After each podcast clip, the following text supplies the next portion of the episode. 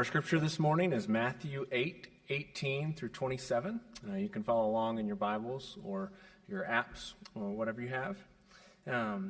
But now when Jesus saw a crowd around him, he gave orders to depart to the other side of the sea. Then a scribe came and said to him, "Teacher, I will follow you wherever you go." And Jesus said to him, "The foxes have holes and the birds of the sky have nests, but the Son of Man has nowhere to lay his head." And another of the disciples said to him, "Lord, allow me first to go and bury my father."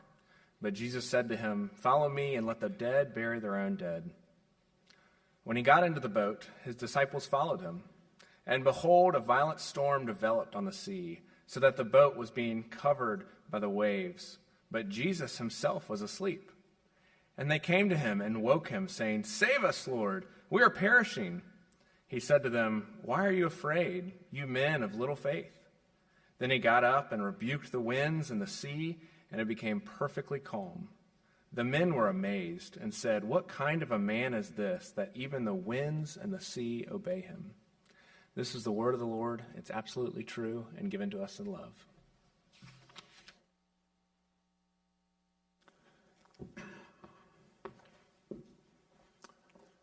All right, good morning, everyone. We're working? Good.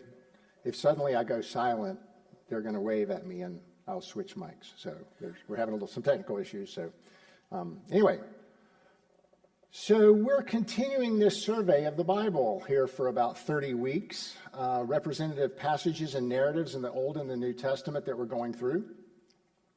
If you're keeping score, we're on number 17. All right, so just in case you wanted to know. Now, the last time I preached, it was on David and Goliath. And I noted that so often when we read that narrative of David and Goliath, we think we're supposed to be like David. We're supposed to emulate him. And there is some truth there. But I noted that when we read the narrative of David and Goliath, it is not David with whom we can or should most readily identify. It is with the cowardly Israelites who would not stand up to Goliath, with whom we should identify. After all, we are the fearful ones. In that sermon, I emphasized fears that we all have in regard to shame and humiliation. What if people knew what I was really like? Would they still love me? Does God still love me? And I noted that it was not the quality of his faith that made him want to emulate, but it was his knowledge of the God in whom he had faith. It was his intimate relationship with God that fueled his faith, and I noted it is that knowledge and that experience of intimacy that we are to emulate so that we too can live faithfully in the midst of our fears. And today we're going to actually amplify many of those ideas as we turn to a really quite amazing story of the power of Jesus, the Son of God. And so today we're going to see first that God has power and control. And second, we'll consider how should we live in light of that power and control? Let's pray. Lord, we wade into some deep waters today, so we pray your Spirit will be with us and guide us in our thinking, and we pray that the words that I speak would be blessings to your people. In Jesus' name, amen. So our narrative starts today with this big crowd around Jesus. He decides that they need to depart by boat and go to the other side. But before they get in the boat, there are a couple of warnings about discipleship to would-be followers. In the first, Jesus tells a would-be follower that following Jesus means you have no home. Is that really true? After all, we read in other parts of the Gospels that Jesus is at the home of this follower or that. It can't mean that literally followers of Jesus have no literal home, no building to be in. But the truth in this statement is that one who follows Jesus should not regard this time on earth as time at home. Followers of Jesus should live as though they are in a temporary home, as though they are immigrants and aliens in this home. And so I would invite you to spend some time unfolding what that would look like in your life and in the life of your family. Would it change what you worry about? Would it change what you devote your time to? Would it change how you treat others, especially immigrants and aliens in our midst? In the second warning, Jesus tells a would-be follower that following Jesus is more important than family matters. Now, does this mean we are to abandon our families, our parents, our siblings, our children? Of course not. In Mark 7, Jesus tells the Pharisees that in failing to care for their parents, they are setting aside the commandment of God in order to keep their tradition. We don't abandon our families. This warning does mean, however, that our relationship with God, the Father, Son, and Holy Spirit is more important than our relationships with our families. And again, you might spend some time unfolding what that would look like in your life and in the life of your family. And I go through those quickly because today we're really going to focus on what happens in the boat. We read from Matthew 8 today. There are parallel passages for this narrative of Jesus' calming of the storm in Mark 4 and in Luke 8. Matthew's is actually the briefest and most abbreviated. I will draw both from Luke and Matthew this morning. Jesus gets in the boat and his disciples followed. Luke 8, 22 and 23. He said to them, "Let us go over to the other side of the lake." So they launched out, but as they were sailing along, he fell asleep. Apparently, Jesus is exhausted. Most of the time in the Synoptic Gospels, as Jesus is moving from place to place, he is surrounded by large crowds. They are often described as pressing in on him. He heals their infirmities, exorcises their demons, even raises a few from the dead. He rarely gets time to himself. It should not surprise us that he immediately falls asleep when he gets the chance. But a storm arises. And apparently, it's a great storm. Now, the body of water that they were crossing is the Sea of Galilee. It's the lowest freshwater lake on earth. It is about 700 feet below sea level. That's amazing. Actually, 700 feet below sea level. The Jordan River exits the lake and proceeds south to the lowest lake in the world, which is the Dead Sea, and that's 1,400 feet below sea level. It's salt water, whereas the Sea of Galilee is freshwater. There is no exit of water from the Dead Sea. Now, the Sea of Galilee, because of how deep it is, sits among these mountains and heights that cause these very stiff winds and sometimes terrific storms to come on rather suddenly, just kind of funneling down this valley, if you will. And this is what happened on this day to Jesus and the disciples. Matthew 8, 24, "And behold, there arose a great storm on the sea, so that the boat was covered with waves, but Jesus himself was asleep."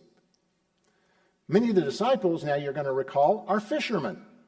They've been used to sailing every day on the Sea of Galilee. They would have been accustomed to various storms, but this storm was apparently worse than most because it even frightened the most seasoned fishermen among them. They went to Jesus, verse 25, and they came to him and woke him, saying, "Save us, Lord, we are perishing." They are fearful, and they do not know what to do. And they did what many of us do, certainly what I do, in their fear. They called on Jesus to save them. Now, in the Mark and Luke narratives, Jesus calms the storm first and then confronts the disciples. In the Matthew narrative, it's the other way around. We don't know which happened first, and it really doesn't matter, but I have to tell you, I kind of chuckle whenever I read the Matthew version. Here's this raging storm. The waves are breaking over the side of the boat, beginning to swamp it. Everyone is scared. There's chaos. They wake up Jesus, and I can see him kind of, slowly coming out of his sleep, kind of swinging his legs over, sitting up, looking at them, and they're looking at him. And this is a small boat. So behind them, they see the waves coming up over and over again. He says, "Why are you afraid, you men of little faith?" I mean, I kind of chuckle. They're standing wide-eyed, trembling, terrified. They want him to do something and do something now, and he's asking them why they're afraid. Why doesn't he look around and see what's going on? Do something, Jesus. And he does. He got up. Just imagine, he kind of got up and rebuked the winds and the sea, and it became perfectly calm. Little wonder that the next verse says, "The men were amazed and said, 'What kind of a man is this, that even the winds and the sea obey him?'" Now, as I mentioned at the beginning in my last sermon, I talked about fears of being found out, fears of shame and humiliation. These are all tremendously powerful fears that I dare say we all have. But I want to think more broadly about our fears. Todd helped us with this a couple of weeks ago. He mentioned a tragic, senseless death in Tennessee. I'm not going to be so specific, but I'll just have us pause for a minute as we consider what's going on around us. Political strife, genocide, war, climate change, abortion, racism. And I know that in my last sermon I said it was probably not as bad as our social media stream suggests, but there's still plenty of bad things going on. It's pretty easy to give up hope. And as we said, the purpose of this series is to help keep us from giving up hope. Now, I'm not going to touch on all 16 previous sermons, but almost every biblical narrative we have seen in this series should assure us of some aspect of God's power and control over the universe and over human beings. Let's think of just a few examples of what we've heard. Creation, the creative power and might of God. The universe, with an estimated 200 sextillion stars. Do you know what a sextillion is? It's a billion trillion, or a trillion billion. All right? So think about that. There are a trillion stars 200 billion times. That's the creation. Wow. That's amazing. God... We heard about the flood, God's control over the elements. We see that again in our passage today. And you could call creation and flood kind of macro events, right? These are the big events. But God is involved in micro events as well. Isaac's birth, opening of the womb of an elderly woman far past the time of fertility. Joseph in excellence. I mean, that's God's micromanagement par excellence. Joshua at Jericho, miraculous intervention in war. David and Goliath, this wonderful deliverance of the Israelites from a very unexpected source. Naaman's healing, bringing health to many. Daniel's deliverance, staying the natural inclination of animals. And today, again, deliverance from terrible weather. Now, all of these narratives were given to us to assure us of God's power and control over the universe, over the weather, over animals, over human beings. In a word, these are all stories of God's sovereignty. The understanding that God is sovereign over everything that occurs in our world is the clear teaching of Scripture. We understand it from the narratives that we've been going through, as I just pointed out. We understand it from the Psalms, which repeatedly and wondrously remind us of God's power and control. We understand it from the first sermon preached on Pentecost, when Peter said in Acts 2, "Men of Israel, listen to these words. Jesus the Nazarene, a man attested to you by God with miracles and wonders and signs which God performed through him in your midst, just as you yourselves know. This man, delivered over by the predetermined plan and foreknowledge of God, you nailed to a cross by the hands of godless men and put him to death." The truth of the sovereignty of God, that God exercises power and control over all aspects of creation and human activity, underlies the entire biblical witness. So why is it that we have to be reminded of this so much? Why do we have to be reminded so often of God's power and control? It's because we have wrong thoughts about God, and these thoughts lead us into trouble. In a word, we try to domesticate God.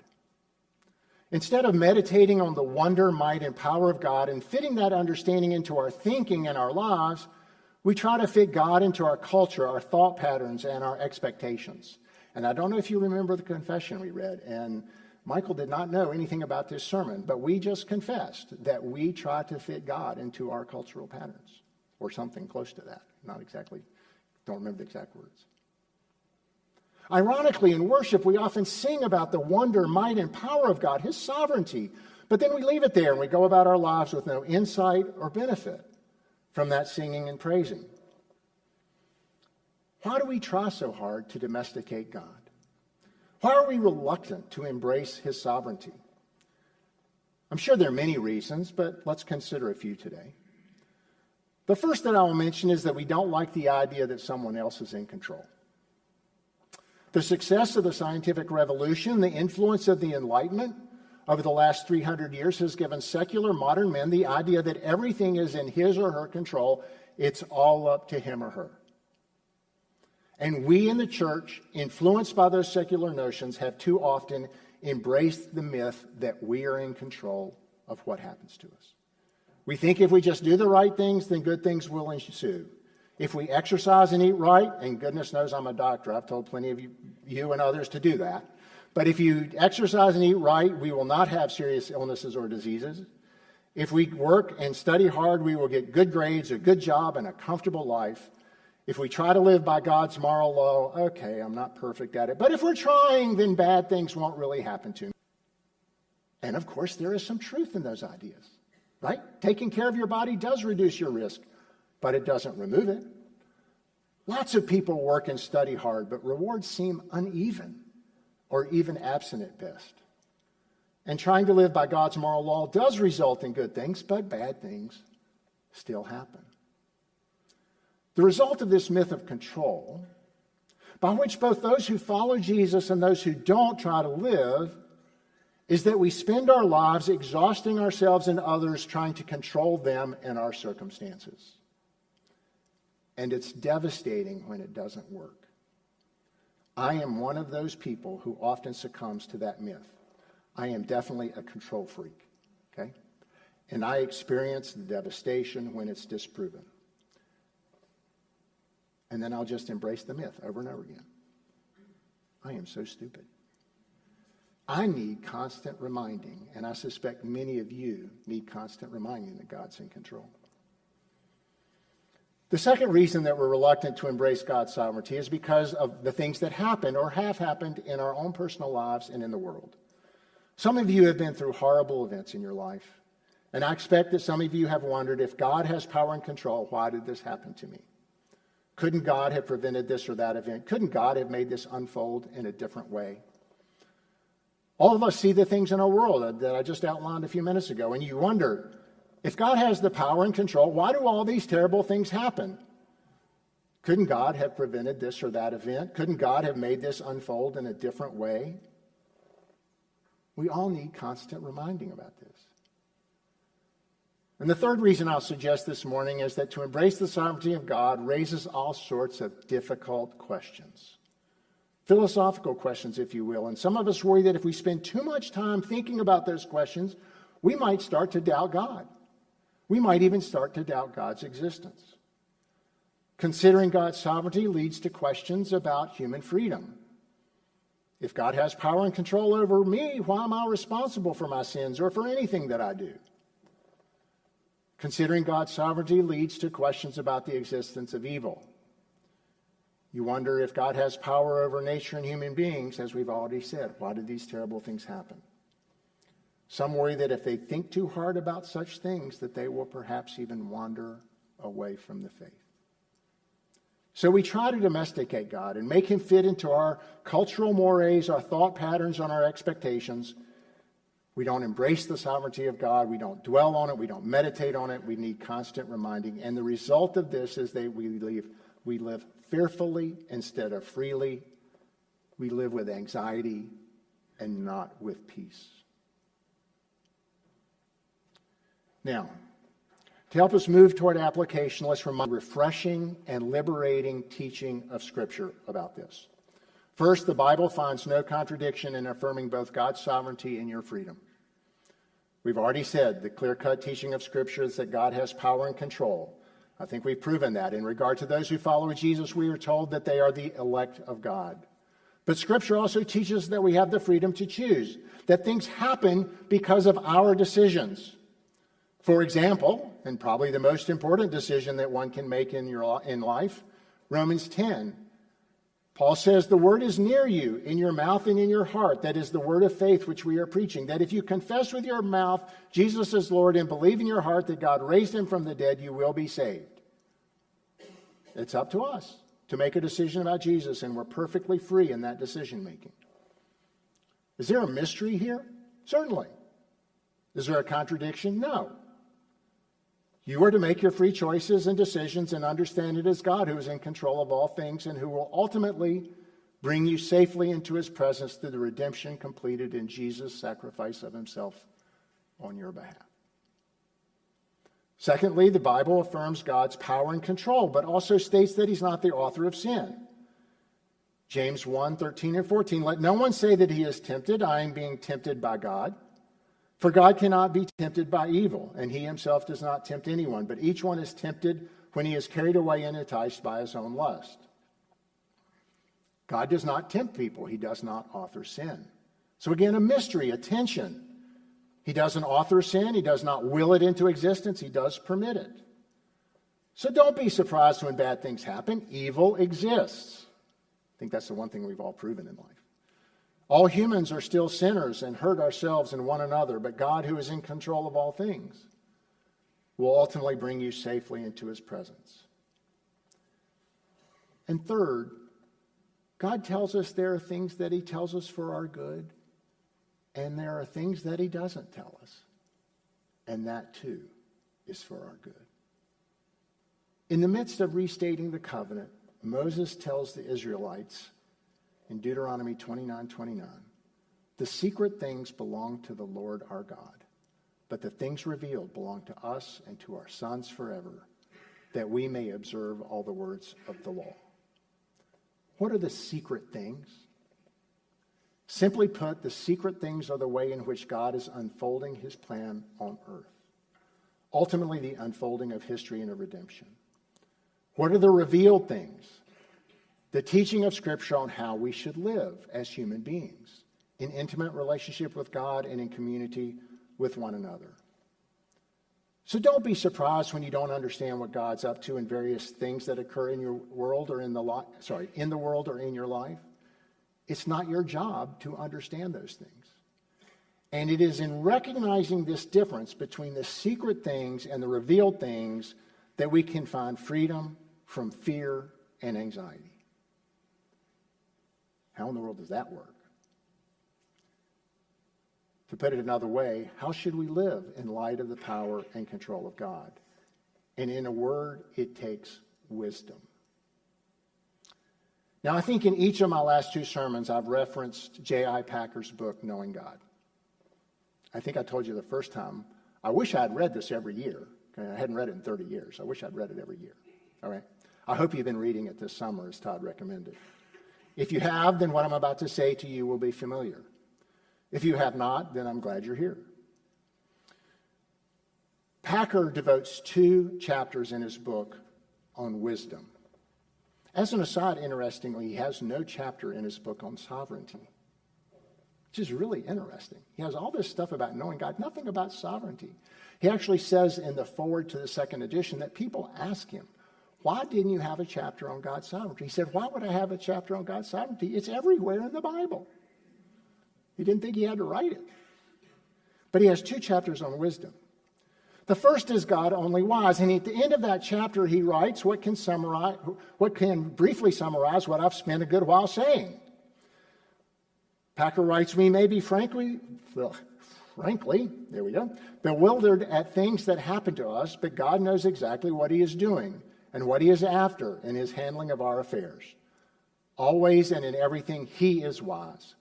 We will see that hereafter, even when we never saw it here.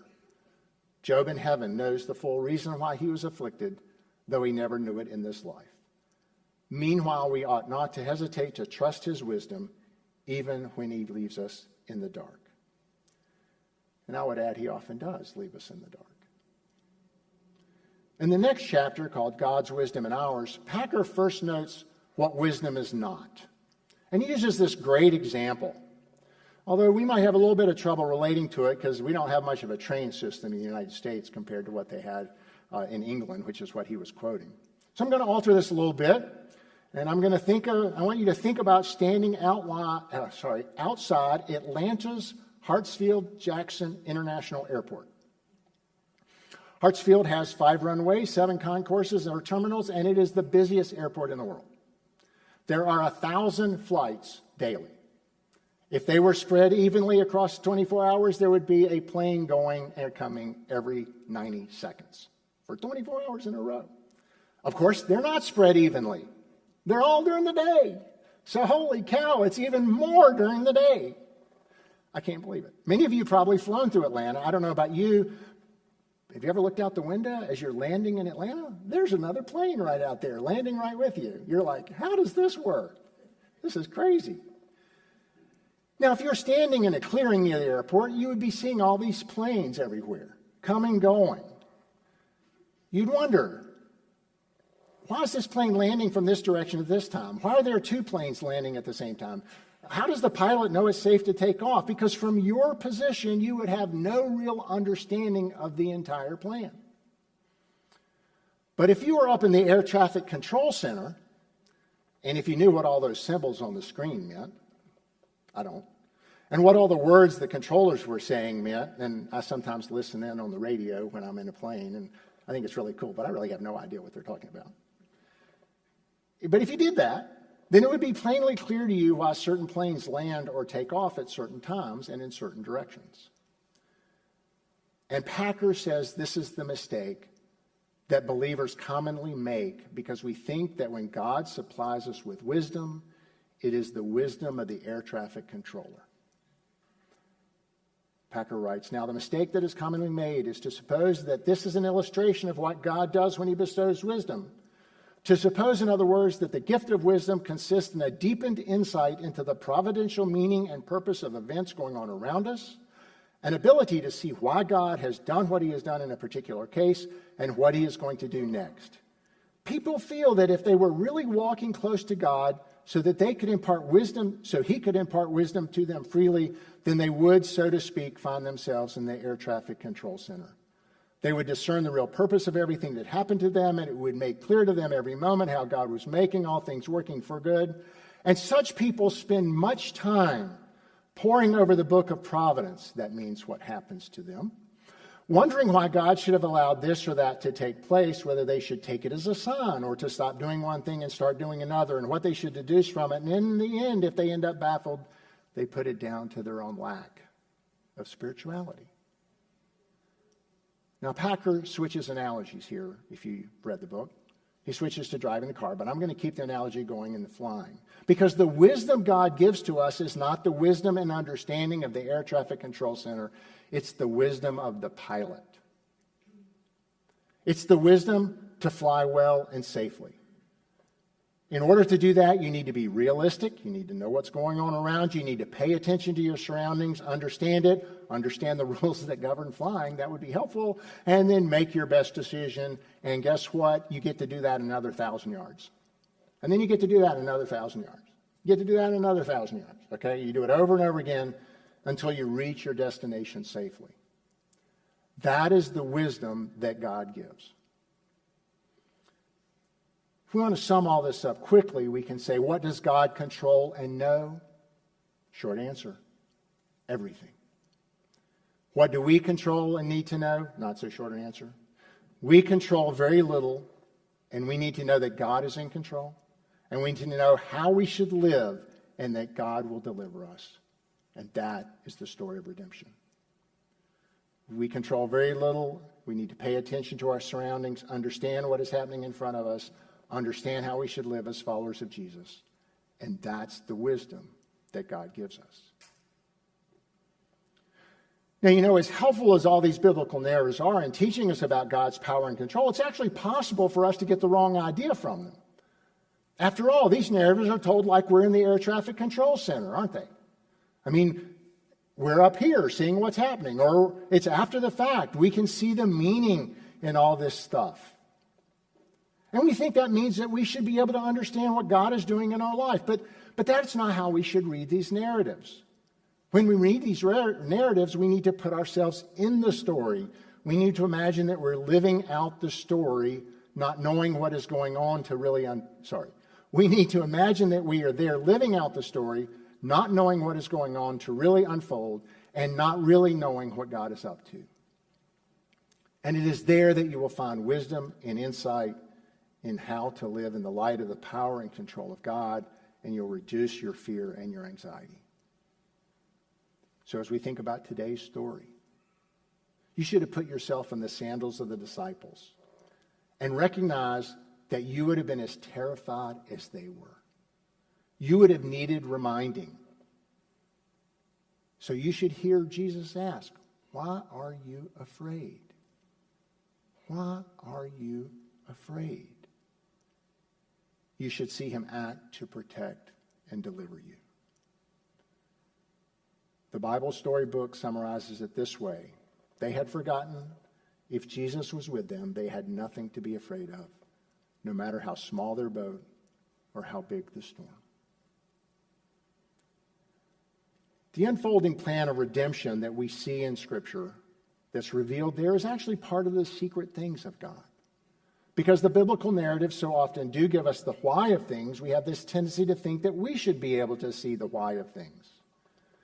But Scripture gives us the why of things, so we'll have confidence that we know that God is in control, that we can trust that God has power and control. And just as the biblical characters did not get to know the why of the things when they were living, we don't get to know the why of things now. But we do know the revealed things of God.